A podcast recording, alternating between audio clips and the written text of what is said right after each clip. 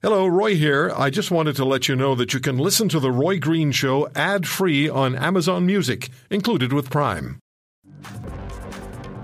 Canada's independent grocers are struggling to keep shelves full. We know that. We've heard that. fifty to sixty percent of produce for Ontario's independent grocers does arrive uh, via the Ambassador Bridge, which has been blocked by the truckers' protest.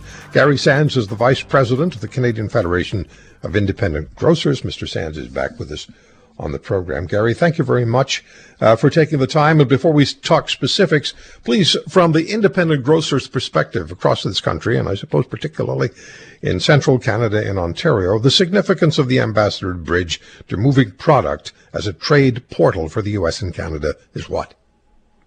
It's absolutely uh, uh, critical, Roy. Uh, as you said, we have a forty, fifty percent of, of products, sometimes higher in the in the winter, Uh, is coming over that particular bridge uh, and supplying uh, the Ontario Food Terminal. And your listeners might not be familiar with the Ontario Food Terminal, but just to let you know that it's located in, uh, in Etobicoke.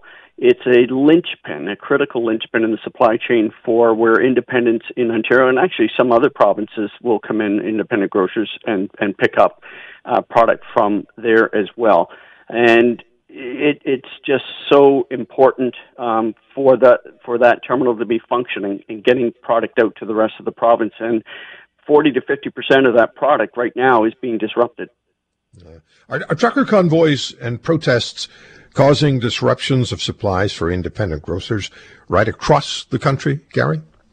Uh, yes, they are. Um, you know, I, I just if I could take a, a second just to sort of put this in context, too. I mean, sure. The last two years we've had... You know, the supply chain in Canada is exhausted, uh, and we've gone through uh, catastrophic flooding in B C. The last few weeks, Omicron has just ripped through the entire supply chain. Everyone's exhausted. I, I can tell you I'm exhausted. But despite that, you know, we've we've kept going and, and try, you know, to make sure that we have food on uh, people's tables. Um, and that's been, you know, everybody's risen to that challenge, and particularly independent grocers. But now these border crossings, whether it's... Um, in Manitoba or in Coutts, Alberta, or now the the bridge in, in Windsor, it's making the supply chain look like a supply string. And that's just, it's just compounding the difficulties that we already have, and is making it very difficult. When you have product that has a finite shelf life, um, you know, delaying that product even by a day takes it off the shelf for a day, and it impacts the, the quality of what's being put on the shelf.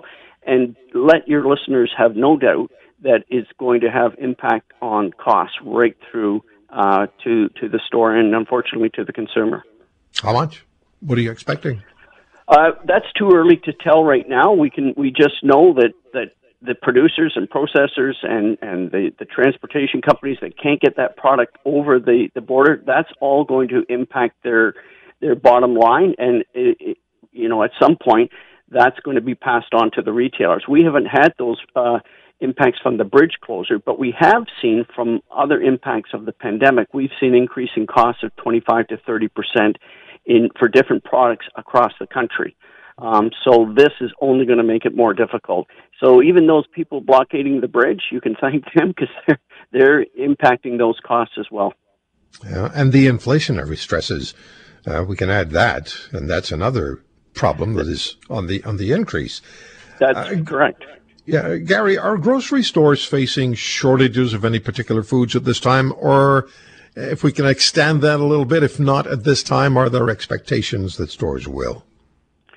Right now, we are experiencing shortages. Top of the list, obviously, is is fruit and vegetables. Um, this is Canada. It's winter. We're not growing a lot of uh, you know peaches, apples, and pears, and tomatoes and corn in, in winter. So we're, you know, a little more dependent than we would be in other times of the year on that product. So we're already experiencing uh, shortages, again, across the country in those areas. Other other products we're seeing shortages of are uh, cereal, uh, soups, spices, and also meat uh, in some places because of uh, blockades at the border, particularly in Alberta.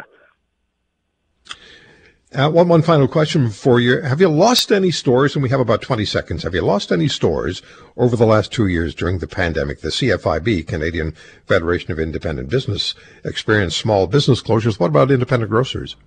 No, we, we haven't. I mean, under, under, I I feel sorry for many of the, uh, the the stores that are represented by C F I B, but grocery stores were able to continue opening under fifty percent capacity limit. So no, we haven't seen closures. If you want to hear more, subscribe to The Roy Green Show on Apple Podcasts, Google Podcasts, Spotify, Stitcher, or wherever you find your favorites. And if you like what you hear, leave us a review and tell a friend. I'm Roy Green. Have a great weekend.